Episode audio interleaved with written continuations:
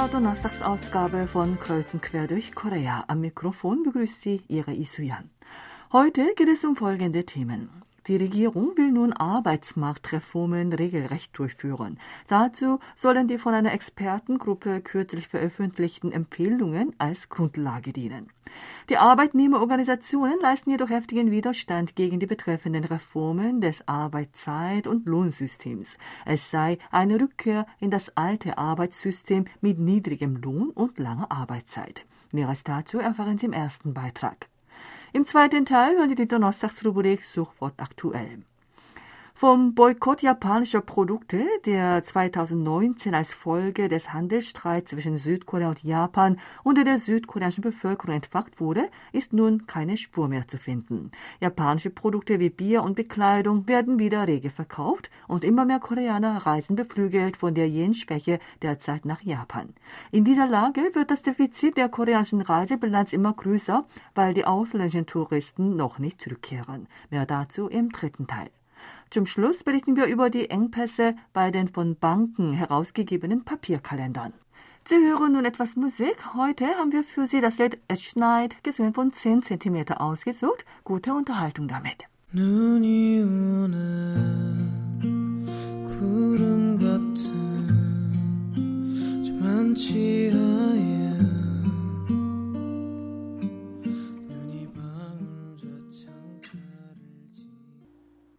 Die vom Arbeitsministerium im vergangenen Juli ins Leben gerufene Expertengruppe Future Labor Research Council hat am 12. Dezember eine Reihe von Empfehlungen zur Reform des Arbeitsmarktes vorgelegt.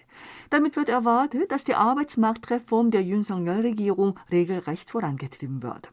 Jedoch verurteilen die Arbeitnehmerorganisationen die Empfehlungen als eine Rückkehr in ein arbeitgeberfreundliches Arbeitssystem mit niedrigem Lohn und langer Arbeitszeit und kündigen einen heftigen Widerstand dagegen an. Zudem wird die Verabschiedung der betreffenden Gesetze im gegenwärtigen Parlament mit oppositioneller Mehrheit nicht leicht sein. Damit sind die Aussichten für die Arbeitsreform nicht gerade rosig. Die Empfehlungen der Expertengruppe, die nach fünfmonatigen Beratungen ausgearbeitet worden sind, legen Gewicht auf eine Arbeitsmarktreform durch Änderung des Arbeitszeit- und Lohnsystems. Das Wochenarbeitszeitsystem von maximal 52 Stunden soll je nach Eigenschaften der Geschäftszweige und Unternehmen flexibilisiert werden. Auch das auf dem Senioritätsprinzip basierende Lohnsystem soll mehr in Richtung Leistungsprinzip geändert werden. Der Future Labor Research Council empfiehlt als erstes für die Verbesserung des Arbeitszeitsystems die Einheit für die Verwaltung der Überstunden von gegenwärtig Woche auf Monat, Quartal, Halbjahr und Jahr zu diversifizieren, eine Einigung von Arbeitgebern und Arbeitnehmern vorausgesetzt. Das aktuelle Wochenarbeitszeitsystem von maximal 52 Stunden besteht aus 40 gesetzlichen Arbeitsstunden und 12 Überstunden pro Woche. Künftig sollen die Überstunden nach Monat gezählt werden, sodass sowohl den Arbeitgebern als auch den Arbeitnehmern hinsichtlich der Arbeitszeit mehr Freiraum gewährt werden kann. In diesem Fall kann jemand in einer Woche maximal 69 Stunden arbeiten. Von der Expertengruppe wird auch empfohlen, ein Arbeitszeit-Sparkontosystem einzuführen, bei dem der Arbeitnehmer die Vergütung für Überstunden, Nacht- und Feiertagsarbeit in Stunden auf sein Konto zurücklegen und später als Urlaub nutzen kann. Damit die Arbeitnehmer durch die Änderung der Einheit für Überstundenverwaltung nicht zu lange arbeiten müssen, sollen zwischen den Arbeitstagen elf Stunden Freizeit gewährt werden, sodass das Gesundheitsrecht der Arbeitnehmer geschützt werden kann. Die Expertengruppe forderte die Regierung auch zur Umwandlung des auf dem Senioritätsprinzip basierenden Tarifsystems in ein System auf der Basis des Leistungsprinzips auf. Viele südkoreanische Unternehmen nutzen für die Gehaltsentscheidung das Gehaltsstufensystem, bei dem das Gehalt der Arbeitnehmer mit dem Jahreswechsel automatisch steigt. Dies schränke den Unternehmen die Chance zu Neueinstellungen ein, sei für die fortlaufende Beschäftigung von Arbeitnehmern im mittleren und höheren Alter negativ und führe eine Lohnkluft zwischen den Geschlechtern herbei. Die Experten unterstrichen, die Regierung müsse die Systeme verbessern, sodass der Arbeitgeber und die Arbeitnehmer je nach ihrer Lage freiwillig ein vernünftiges Lohnsystem auswählen können. Die Regierung will auf der Grundlage der betreffenden Empfehlungen der Expertengruppe ab dem nächsten Jahr der Arbeitsreform Antrieb geben. Der Arbeitsminister Lee Jong-sik teilte über seine Facebook-Seite mit, dass das Ministerium bald entsprechende Gesetzesentwürfe ausarbeiten wird. Das Vorhaben stößt jedoch auf starken Widerstand der Arbeitnehmerorganisationen. Die beiden Gewerkschaftsverbände FKTU und KZTU kritisieren die Empfehlungen der Expertengruppe. Die Empfehlungen bedeuten die Rückkehr in ein Langzeitarbeitssystem und seien Empfehlungen für eine Verschlechterung des Arbeitsmarktes, bei der das Entscheidungsrecht für Lohn und Arbeitszeit den Arbeitgebern überlassen werde. Ungewiss ist auch, ob die betreffenden Gesetzesentwürfe im Parlament mit oppositioneller Mehrheit verabschiedet werden können. Die größte Oppositionspartei DP, die im Parlament eine Mehrheit hat, ist gegen die Reformrichtung der Regierung.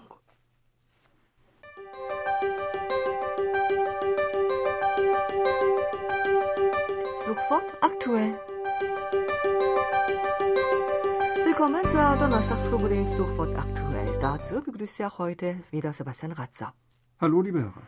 Viele Liebhaber von Online-Spielen, vor allem von Kart-Rennspielen, erreichte vor wenigen Tagen eine traurige Nachricht. Ein langjähriges und beliebtes Kart-Rennspiel des südkoreanischen Computerspielentwicklers Nexon wird eingestellt.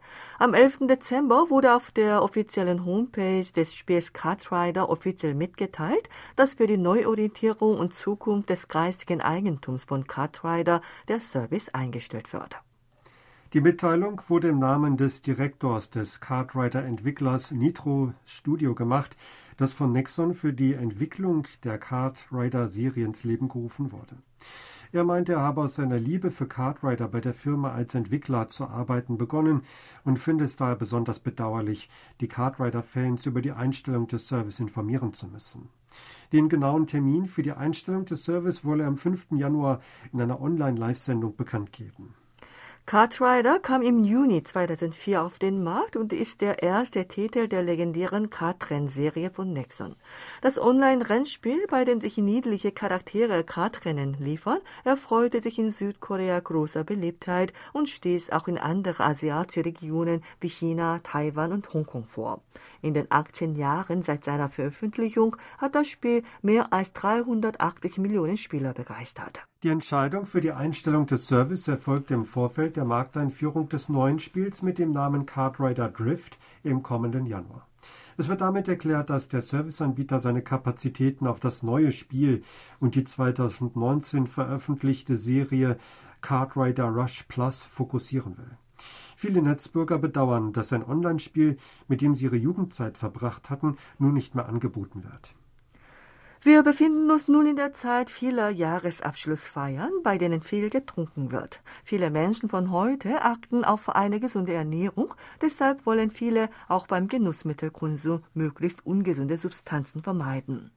Dies hat dazu geführt, dass nun nach Erfrischungsgetränken auch bei alkoholischen Getränken zuckerfreie Produkte in Mode sind. Cola ohne Zucker ist bei vielen Verbrauchern schon Alltag geworden. Nun gibt es auch Soju ohne Zucker. Beim zuckerfreien Soju handelt es sich um ein Produkt, bei dem anstelle von Fruchtzucker Süßungsmittel wie Stevia und Erythrit benutzt werden. Weil Soju ohne Zucker auch einen etwa 0,5 Prozent niedrigeren Alkoholgehalt hat, erfreut sich dieses Produkt bei vielen Menschen großer Beliebtheit. Zero Zucker bedeutet aber nicht gleich Zero Kalorien. Der gegenwärtig im Markt erhältliche Zero Sugar Soju habe etwa 90 Kilokalorien pro 100 Milliliter. Wenn man eine Flasche zu 350 Millilitern trinkt, nimmt man insgesamt etwa 315 Kilokalorien zu sich. Verglichen mit einer Flasche gewöhnlichem Soju zu 360 Millilitern mit 408 Kilokalorien hat der Soju ohne Zucker zwar 90 Kilokalorien weniger, dies bedeutet aber nicht, dass man ihn ohne Bedenken trinken darf. Verglichen mit einer Schale gekochtem Reis mit 300 Kilokalorien hat eine Flasche Soju schon einen höheren Energiewert. Soju trinkt man zudem selten allein, sondern zu verschiedenen leckeren Gerichten, sodass die eingenommenen Kalorien selbstverständlich deutlich höher ausfallen. Genauer gesagt ist bei Soju weniger der Zucker, sondern der Alkohol das Problem. Der Zero Sugar Soju hat zwar einen etwas niedrigeren Alkoholgehalt als normaler Soju, gewöhnliche Menschen können aber beim Trinken diesen Unterschied kaum wahrnehmen. Für die Gesundheit sollte man möglichst wenig trinken, sei es normaler Soju oder zuckerfreier Soju. Als Zuspeise zum Soju trinken wird Obst oder Gemüse empfohlen. Zudem soll man auch viel Wasser dazu trinken, sodass der Alkohol verdünnt werden kann. In Südkorea läuft derzeit sehr erfolgreich eine Fernsehserie mit dem Titel Reborn Rich. In diesem auf einem Webroman basierenden 16-teiligen Fernsehdrama, das am 18. November 2022 auf JTBC anlief und freitags bis sonntags um 22.30 Uhr läuft, spielen Song Joong-gi, Lee Sung-min und Shin Hyun-bin die Hauptrollen. Das Interesse der Netzbürger weckte nun die Nachricht, dass dank der globalen Beliebtheit dieser Serie auch die Webcomic-Version in den USA und Japan vorgestellt wird. Kürzlich gab Webtoon Entertainment, die US-Niederlassung von Neva Webtoon, über seine sozialen Netzwerke bekannt, dass die englische Übersetzung der Webcomic-Serie Reborn Rich seit dem 8. Dezember in den USA angeboten wird. In Japan wird die japanischsprachige Version seit dem 11. Dezember auf der Webcomic-Plattform Line Manga angeboten. Die Webcomic-Version von Reborn Rich wurde zunächst ins Thailändische und Indonesische übersetzt und begann seit Anfang des vergangenen Monats über den Naver Webtoon Global Service thailändische und indonesische Leser anzusprechen. Bereits 25 Tage nach dem Servicebeginn gehörte sie im Webtoon-Ranking zur Spitzengruppe.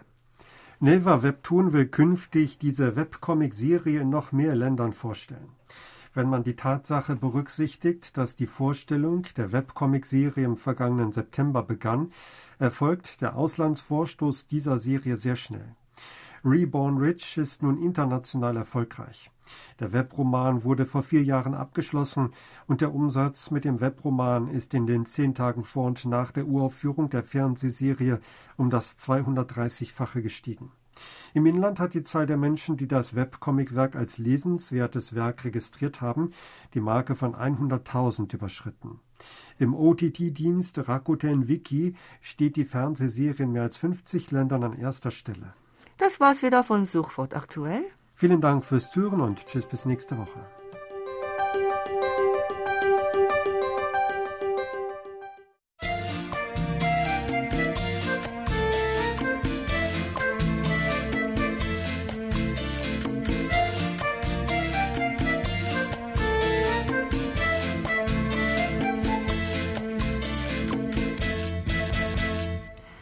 2019 beteiligten sich viele südkoreanische Bürger inmitten des eskalierenden Handelsstreits zwischen Südkorea und Japan am Boykott japanischer Produkte. Sie riefen, wir kaufen keine japanischen Produkte und wir reisen nicht nach Japan. Der im Zusammenhang mit dem betreffenden Boykottaufruf am häufigsten verwendete Slogan war No Japan und das japanische Produkt, das diesem Slogan am stärksten zu Opfer fiel, war das japanische Bier. Aus Convenience Stores, Supermärkten und Restaurants in Südkorea verschwanden im Nu japanische Biere. Wie sieht es nun aus? Japanische Biere, die ziemlich lange aus den Verkaufsregalen verbannt waren, begannen seit vergangenem Jahr langsam in die Verkaufsregale zurückzukehren. In diesem Jahr hat sich das Importvolumen von japanischem Bier gegenüber dem Vorjahr verdoppelt. Bei Bier gibt es nun kein No-Japan mehr. Im Mittelpunkt des Boykotts japanischer Produkte stand auch das japanische Bekleidungsunternehmen Uniqlo. Viele verurteilten damals Menschen, die die Läden dieser Marke besuchten, als Landesverräter. Der Umsatz des südkoreanischen Vertreibers von Uniqlo in diesem Jahr ist verglichen mit dem Vorjahr um etwa 20 Prozent gestiegen. Vor allem der Geschäftsgewinn sei um fast das Doppelte auf 114,8 Milliarden Won, rund 88,7 Millionen Dollar gestiegen. Uniqlo soll allein im vergangenen Monat drei neue Läden in Südkorea eröffnet haben. Die dramatischste Veränderung gibt es im Bereich Reisen. Seit Oktober, als die Corona-Einschränkungen in Japan gemildert wurden, wimmelt es in Japan von koreanischen Touristen. Angesichts der so großen Nachfrage, dass viele Schwierigkeiten haben, ein Flugticket nach Japan zu ergattern, hat die Regierung schließlich die Anzahl der Flüge zwischen Südkorea und Japan fast auf das Niveau vor der Pandemie erhöht. Viele südkoreanische Touristen berichten davon, dass an japanischen Flughäfen wegen der großen Anzahl von Touristen aus Südkorea die Einreise allein mehr als eine Stunde dauert. Vor allem wegen der andauernden Yen-Schwäche gibt es nun keine Spur mehr von No Japan. Eine Angestellte Anfang 30, die kürzlich Japan besucht hat, sagt, Auch früher habe sie nicht das Gefühl gehabt, dass das Einkaufen in Japan teuer ist. Diesmal konnte sie aber wirklich richtig spüren können, dass die Waren in Japan viel günstiger sind als in Südkorea. Deshalb standen zum Beispiel vor dem Laden einer Luxustaschenmarke in Tokio bereits vor der Eröffnung des Ladens viele koreanische Touristen Schlange. Wie sieht es nun mit südkoreanischen Reisezielen aus? Auch in Südkorea sind Corona-Einschränkungen aufgehoben worden und der Luft- und Seeweg zwischen der südkoreanischen Ferieninsel Jeju und dem Ausland ist wieder offen. Man rechnete damit, dass die Insel Jeju wieder viele ausländische Touristen bekommen würde. Das ist aber noch nicht der Fall. Ein Problem ist die allgemein verbreitete Erkenntnis, dass die Insel teurer als Japan oder Südostasien ist, wenn man die Kosten für die Übernachtung, das Essen und den Mietwagen auf Jeju betrachtet. Aus diesem Grund kehren auch viele einheimische Touristen der Insel den Rücken und fliegen lieber ins Ausland. Es heißt, dass deshalb viele Übernachtungseinrichtungen an führenden Reiseorten im Inland wie Jeju und Gangwon nur wenige Gäste haben. Inzwischen hat das Defizit der Reiseverkehrsbilanz bereits die Marke von 6 Milliarden Dollar überschritten und übt damit auch auf die gesamte Leistungsbilanz Einfluss aus. Wenn Touristen nicht zurückkommen, wird sich die Lage noch weiter verschlechtern. Deswegen hat die Regierung erklärt, die nächsten zwei Jahre, 2023 und 2024, zu Korea-Besuchsjahren zu bestimmen und sich für die Anlockung ausländischer Touristen einzusetzen.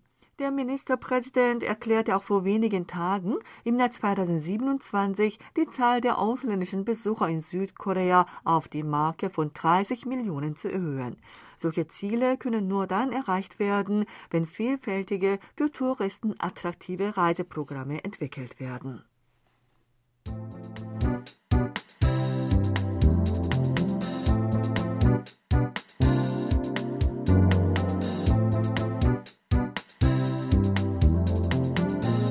Smartphones sind Papierkalender nicht mehr so stark gefragt wie früher. Eine Ausnahme sind aber die von Banken herausgegebenen Kalender. Es hat mit dem Volksglauben zu tun, dass man reich wird, wenn man einen Bankkalender an die Wand hängt. Die Banken haben aber auf der Ebene des sogenannten ESG-Managements, wobei ESG für Environmental, Social und Governance steht, die Zahl der von ihnen herausgegebenen Wandkalenderexemplare reduziert, sodass man Schwierigkeiten hat, einen Bankkalender in die Hand zu bekommen. Finanzkreiden zufolge werden von den vier größten Banken Südkoreas Kungmin, Shinhan, Hana und Uri etwa 5,05 Millionen Exemplare von Wandkalendern für das Jahr 2023 gedruckt. Diese Zahl ist damit gegenüber dem Vorjahr um rund 40.000 Exemplare geschrumpft. Früher waren die Papierkalender ein sehr wichtiges und effizientes Marketinginstrument, denn ein Wandkalender mit dem Logo der betreffenden Bank, der einmal in der Wohnung der Kunden, in Büros oder Speiselokalen aufgehängt wird, bleibt fast ein Jahr hängen. Es galt auch als ein Maß für die geschäftliche Fähigkeit der Bankangestellten. Zu Jahresende waren die jüngeren Bankangestellten mehrere Tage in der Gegend ihrer Banken unterwegs, um die Kalender ihrer Banken zu verteilen. Etwa seit dem Beginn der 2010er Jahre, als Smartphones breite Verbreitung zu finden begannen, begann die Druckmenge der Bankkalender zurückzugehen. Weil die Kalender-Apps der Smartphones Papierkalender zu ersetzen begannen, schrumpfte allgemein die Nachfrage nach Papierkalendern. Und da die Banken durch das ESG-Management Kampagnen für wenig Papierkonsum durchführten, ging die Kalenderzahl noch schneller zurück. Jedoch sind die Papierkalender der Banken immer noch stark gefragt, eben wegen des Volksglaubens, dass ein Bankkalender Reichtum bringt. Zu Jahresende, wenn Kalender für das neue Jahr herausgegeben werden, herrschen bei Bankkalendern Engpässe. Auch in diesem Jahr ist in vielen Bankfilialen die Mitteilung zu finden, dass die Kalender für das neue Jahr vergriffen seien. In den Online-Märkten für Gebrauchtwarenhandel wie Tangen Market und Jungo Nara werden Bankkalender umgerechnet für 1,50 Dollar bis 5,50 Dollar pro Exemplar gehandelt. Die Banken verteilen auf vielfältige Weise ihre Kalender, um gleichzeitig dem ESG-Management und Marketing nachzugehen. Die Hanna Bank zum Beispiel verteilt bis zum 31. Dezember jeden Tag 3000 Exemplare im Windhundprinzip, also im Prinzip, wer zuerst kommt, mal zuerst. Dafür müssen Interessierte auf der App der Bank einen Antrag stellen. Sie hörten die Sendung Kreuz und Quer durch Korea. Vielen Dank fürs Zuhören und mit dem Lied Die vom Wind übermittelten Worte, gesungen von Forestella, sage ich Tschüss, bis nächste Woche. 어느 날 스쳐가는 바람이 나에게 건네는 말